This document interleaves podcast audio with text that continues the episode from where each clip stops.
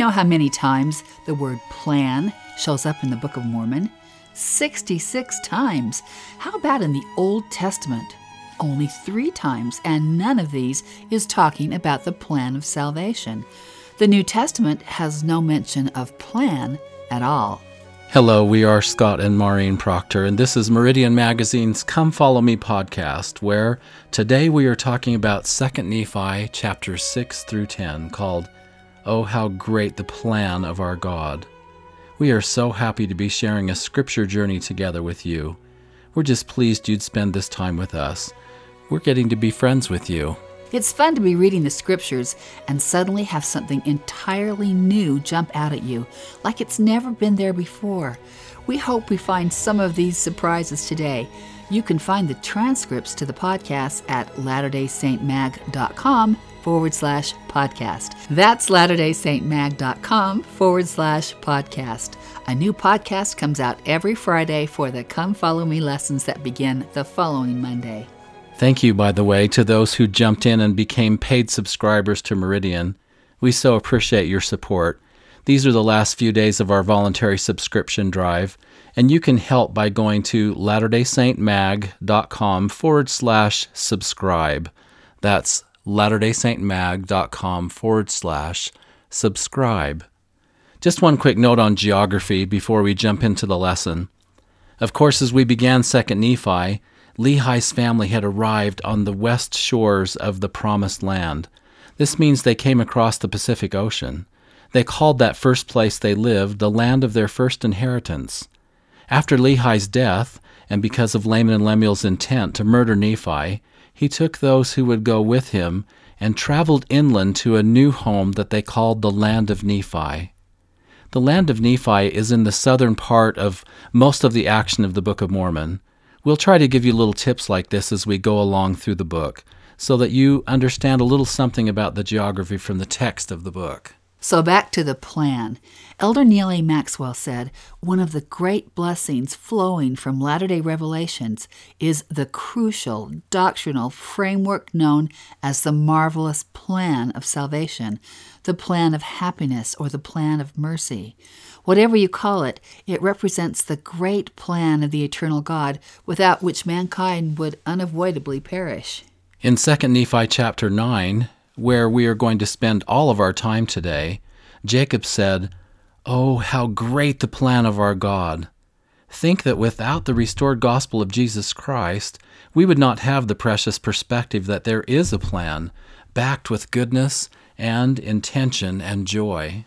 To understand just how much it means to know from the restored gospel that there is a plan, I just think of some books I have read whose authors claim that life is pointless, random, chaotic, meaningless suffering.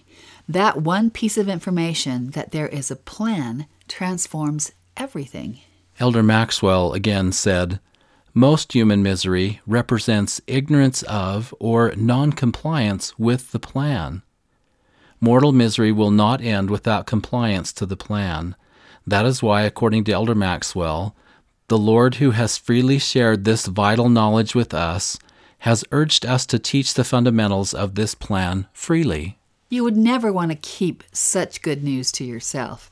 Of course, the very center of the plan is Jesus Christ, in whom there is no darkness.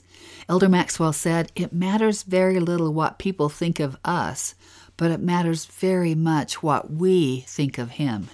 Elder Maxwell said, In his selfless plan, the Lord doeth nothing save it be for the benefit of the children of men. He labors lovingly and constantly, as Moses and Jeremiah declared, for our good always. Thus, even when we truly learn to love God, we must humbly acknowledge that He loved us first. I don't know any chapter in Holy Writ that lays out the great plan of our God better than 2 Nephi 9. We see this great contrast of misery and joy, lost and found. Designed for us was this path of taking us from spirit children of God through a development course to share his attributes. Elder Maxwell said, Life turns out to be just what one would expect of a deliberately constructed, proving, and tutoring experience, which features opportunities, choices, and deprivations. Furthermore, there is no way around. The only way is to go through. And all the time we have a longing for our heavenly home that is real. When we rejoice in beautiful scenery, great art, and great music, it is but the flexing of instincts acquired in another place and another time. This plan of happiness involves being saved from two deaths. Jacob says, Oh, how great the goodness of our God, who prepareth a way for our escape from the grasp of this awful monster, yea, that monster, death and hell, which I call the death of the body, and also the death of the spirit. Grasp of an awful monster is such a powerful image and should be. Sometimes we take for granted how hopeless our position would be without our Savior. Because Adam and Eve partook of the fruit, we inherited a legacy of physical death. Of course, Adam was told that if he partook of the fruit of the knowledge of good and evil, he would die in that very day, and he did. A day to the Lord is a thousand years, and though the Bible tells us that Adam died at the age of 930, Joseph Smith tells us in the Joseph Smith translation paper manuscript that he lived to be just a few days shy of a thousand years. So, of course, he did die in that very day. As Adam and Eve's children, we inherited death. Our bodies come with limited warranties and we die. But that is not the whole story. We are saved from physical death by the Savior's infinite atonement. All will be resurrected. It is a free gift.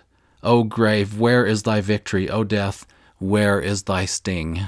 Jacob teaches, Save it should be an infinite atonement. This corruption could not put on incorruption. The first judgment, death, would have remained to an endless duration, and if so, this flesh must have laid down to rot and to crumble to its mother earth to rise no more. The way we make sense of the loss of the family and friends we have lost is to know that they will rise, a gift from the Savior. We'll hug our daughter and parents again, enjoying their full presence, Scott. Oh, the wisdom of God his mercy and grace. For behold, if the flesh should rise no more, our spirits must become subject to that angel who fell from before the presence of the eternal God and became the devil to rise no more.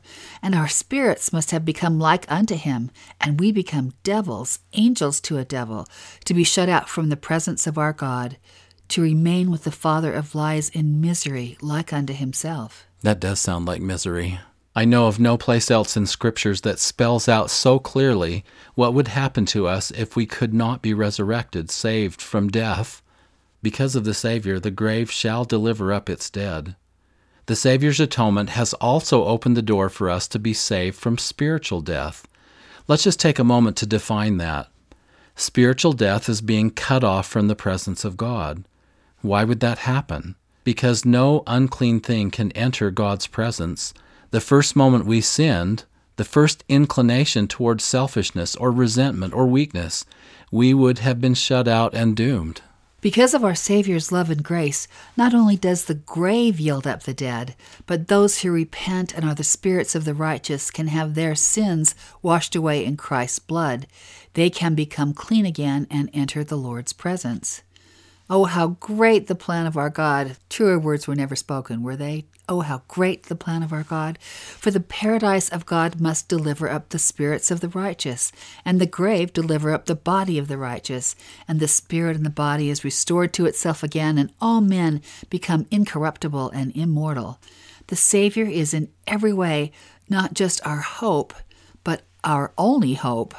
Elder Neal Maxwell characterized the Savior as utterly incomparable in what he is, what he knows, what he has accomplished, and what he has experienced. In intelligence and performance, he far surpasses the individual and the composite capacities and achievements of all who have lived, live now, and yet will live.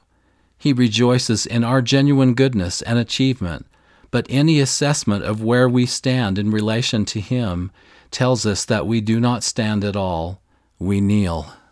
Can we in any way be casual about this? We mentioned that the great plan of our Lord is about being lost and then being found. Misery transformed to joy.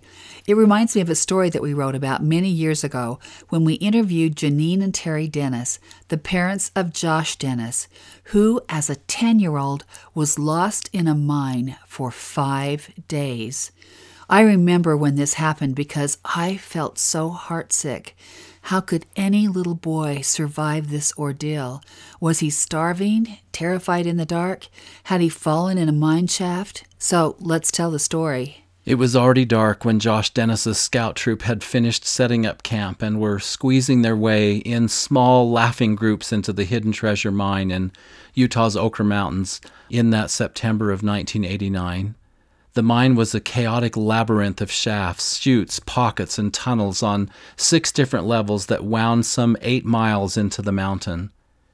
Since the scouts had been armed with safety rules and flashlights, the adventure loomed not as dangerous but enticing, a scout's dream come true an engaging and tow headed 10 year old, Josh was still a blazer and technically too young for the camping trip, but with his scoutmaster dad, Terry, and three other boys, he trekked down the long black mine shaft where the flashlight beams played off the rough walls and the chatter and hooting of other scouts echoed.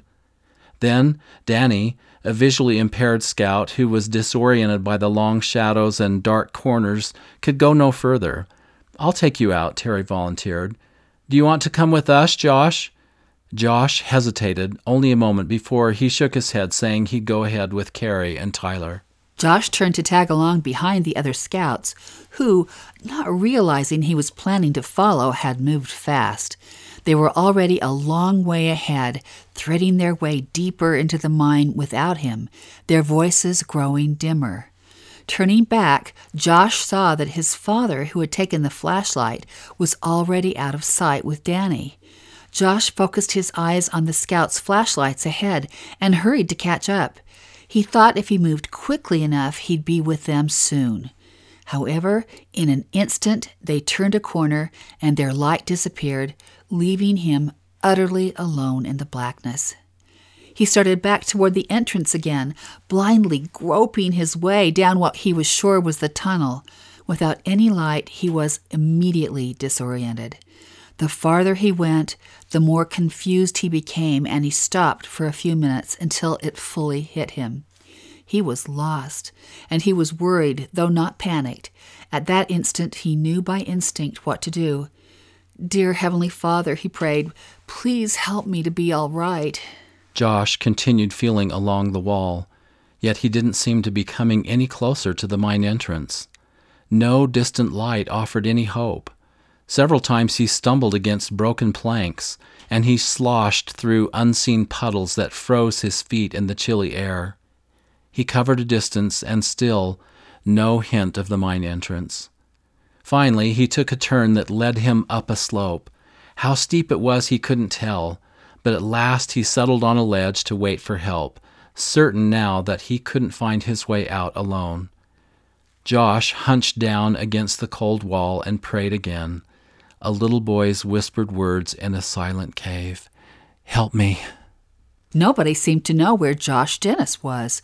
When Carrie and Tyler emerged from the mine, he wasn't with them, and Terry, growing more anxious with every passing moment, started asking every cluster of scouts that emerged from the cave, Have you seen Josh? They said he wasn't in the mine. They said he wasn't in camp. Everyone was questioned, and faces were blank. Terry was sure Josh was still in the mine somewhere, and so the scout leaders, some of them expert rappellers, went back into the mine searching pockets and crannies, dropping ropes down chutes, and climbing down to check every forgotten hole. Josh, who apparently hadn't gone that far into the mine, now seemed somehow to have vanished.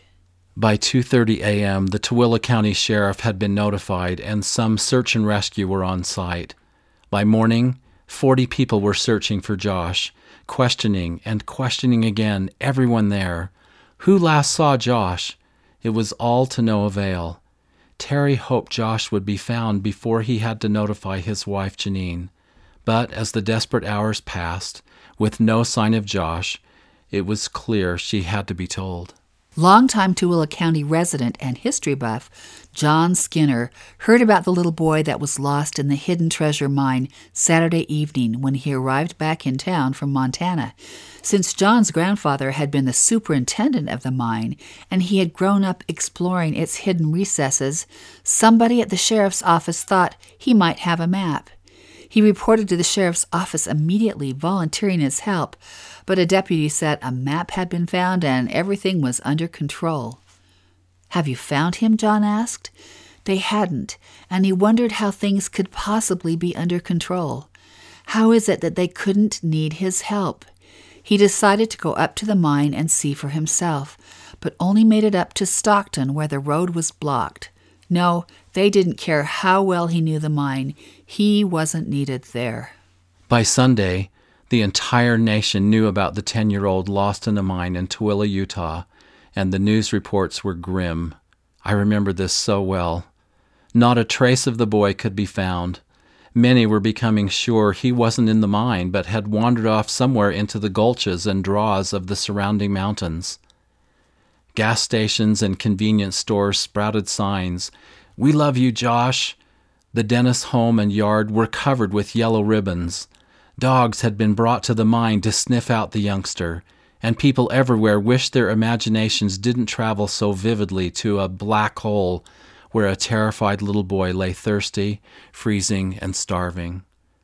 In priesthood that Sunday morning, John Skinner was praying for Josh, and something kept telling him that he had to get up there, that he had a key to finding the boy. He took a drive one more time to Stockton, and one more time was stopped. If nobody needed John Skinner up by the mine, why did he feel so urgently that they did? Each hour that passed lessened Josh's chances of being found alive, and Janine and Terry knew agony. During the day, Janine could keep her composure, but she lay awake, crying all night. As Sunday turned into Monday, whenever John Skinner had a moment, he prayed for Josh, and the news media reported that few people still assumed that Josh could be in the mine. Searchers had combed every inch of it, their ribbons strung back and forth in multiple colors, marking the places probed. Nothing. Today, the search was opened for volunteers from the community to comb the surrounding hillsides. The numbers swelled, and Janine Dennis's eyes anxiously scanned the hillsides, looking for a flash of blue that could have been Josh's coat. But John Skinner, who still pushed with the sense that he could find the boy, was not allowed near the mine. Having been turned away twice on the Stockton side of the mountain, he hatched an idea. He decided to go up the mountain on the Ophir side on a different unguarded road, and then go into the old Buckhorn mine, which he knew connected with the hidden treasure.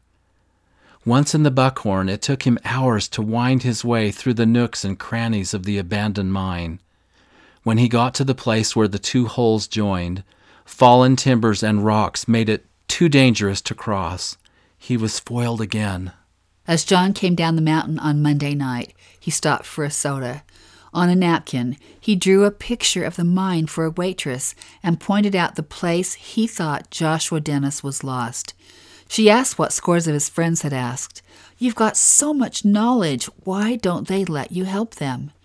John couldn't rest. He prayed, and he felt all but compelled to try again. On Tuesday, he finally made it up to the camp, and it was his worst encounter yet. I know this area. I know the mine, he pled with authorities.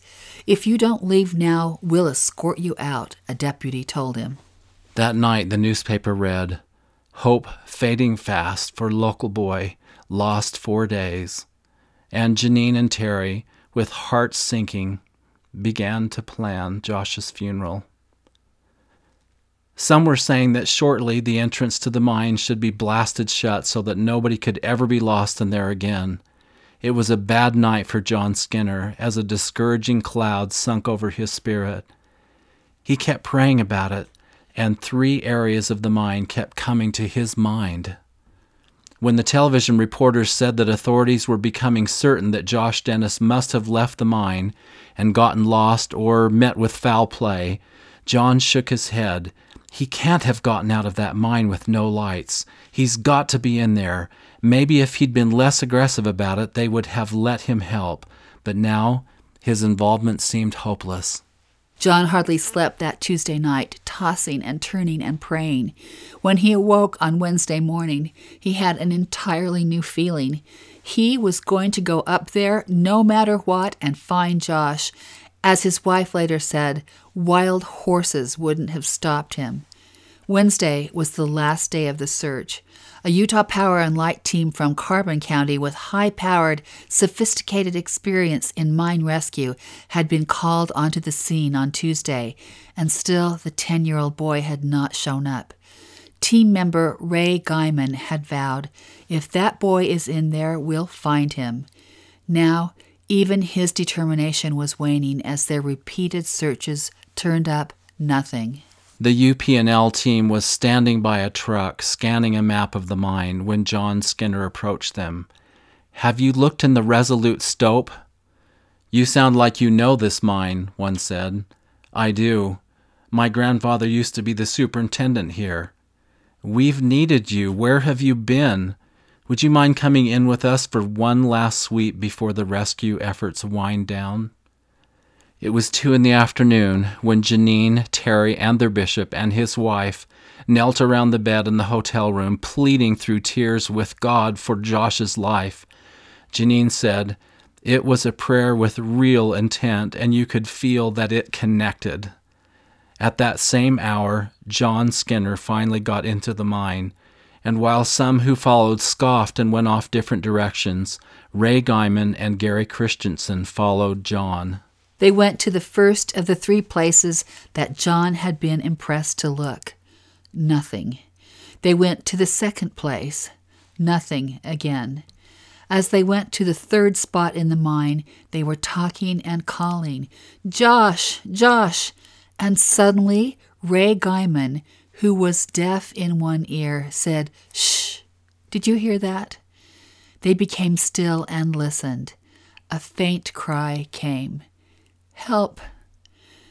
Different colored ribbons hung everywhere, showing that the area had been checked and rechecked by scores of people.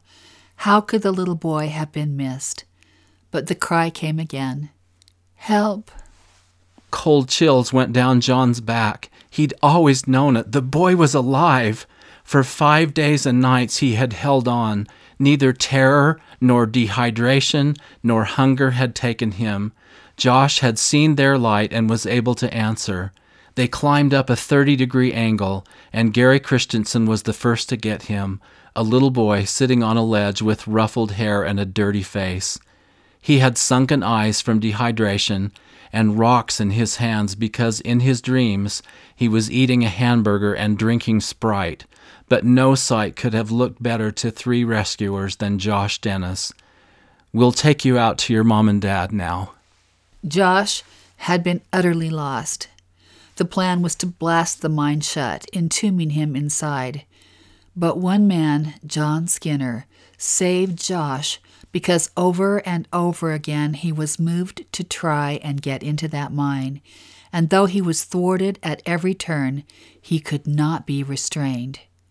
We tell you this story to make vivid our predicament and utter need for the Savior whose gift to us is unparalleled. Are we lost in a mine without the atonement? Much worse. Without the atonement of Jesus Christ, we would be utterly lost for eternity, unable to ever again enter the presence of God. And like Ray Guyman, the Lord can and will absolutely hear even our faint cries. And like John Skinner, he has already gone to great lengths to find us. The Lord is tenacious and true. Let us never take it for granted in the push and shove of every day. Let us not be satisfied to play small and think that being good enough is good enough. The Lord offers us so much more. We show our love for the Savior by accepting His gift and repenting. Jacob says, And He commandeth all men that they must repent. President Russell M. Nelson says it this way when Jesus asks you and me to repent, he is inviting us to change our mind, our knowledge, our spirit, even the way we breathe. He is asking us to change the way we love, think, serve, spend our time, treat our wives, teach our children, and even care for our bodies. Nothing is more liberating, more ennobling, or more crucial to our individual progression than is regular daily focus on repentance. Repentance is not an event, it is a process. President Nelson continues When we choose to repent, we choose to change. We allow the Savior to transform us into the best version of ourselves. I think, Scott, when we're told to repent, we're not always sure what that means. As children, we are told that if we do something wrong, we should repent. We think of actions or words that could have been better. I hit my sister this week or yelled at my friend. I will repent. We may come to think of repenting as something someone else needs to do the bank robbers, the drug dealers, the wife beaters, or it may involve something that is terribly clear that we have done. I shouldn't have yelled at that driver who cut in front of me. How can I repent daily when I'm not sure that I did something really wrong today? Am I supposed to repent of what I am? As we grow spiritually, we understand that repentance is about the condition of our soul, our hearts, because our words and actions spring from that. Repentance is about mining your soul. You can see that in the Sermon on the Mount, Maureen, where the Lord does not so much give us a task list of things to do, but describes how to be. Blessed are the meek. Blessed are they which do hunger and thirst after righteousness. Blessed are the merciful. Blessed are the pure in heart. You can hear that emphasis on the condition of the heart and how to be in the sins listed in 2 Nephi chapter 9. When they are learned, they think they are wise. So this is intellectual pride, believing your ideas trump God's commandments. Woe unto the rich, who despise the poor and persecute the meek, whose hearts are upon their treasures. Woe unto the deaf that will not hear. Woe unto the blind that will not see. Woe unto those that worship idols. Jacob describes the awfulness of yielding to the enticements of that cunning one. The Lord describes a sin common to us all in the Doctrine and Covenants. They seek not the Lord to establish his righteousness, but every man walketh in his own way, and after the image of his own God. Look at this general principle. You can't solve a problem unless you can precisely define it. How can you repent effectively unless the Lord helps you understand your own weaknesses and how you are divided from Him? You can't repent when you are blind and do not see what is wrong. One word for sin in Scripture, translated from the Greek, is hamartia, which means missing the mark. It is an error resulting from ignorance, an error of judgment, a flaw in the character. How am I missing the mark? We think of the rich young man who came to the Savior and asked, What good things shall I do that I may have eternal life? When the Lord answered to keep the commandments, the young man said, This I have done from my youth. What lack I yet? What lack I yet is an important question to ask so you can understand what the Lord sees in you. Jacob says again, Oh, how great the holiness of our God, for he knoweth all things, and there is not anything save he knows it, which means he knows, Scott, perfectly my weaknesses, and that's exactly what I need help with. How could we have a better counselor to move us from weakness to strength, from sin to reconciliation, from darkness into the light? I remember once talking with the Lord during the sacrament about something that concerned me and my character, and I asked, What lack I? And he answered with something surprising, something much different than I was focusing on. It was a weakness in me that was dividing me from Him, and I didn't see it until I asked the question. We learn in Ether, and if men come unto me, I will show unto them their weakness.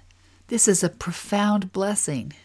Like a man bent over under a load that's too heavy, we go through life collecting wounds, resentments, disappointments, often in ourselves, mistakes, misunderstandings and the Lord comes along and takes those off one at a time as we are willing to give them to Him.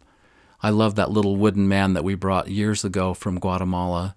It's a little peasant that's been carved, and it shows this enormous load on his back, and it's just him hunched over, just trying to make his way up a mountain. And on the way home, I remember we somehow dropped it or it got broken up in the overhead bin in the airplane, and it broke part of his hat off the front. And we thought, that's just like mortality. It's just the way it is. And it became even more endearing to us.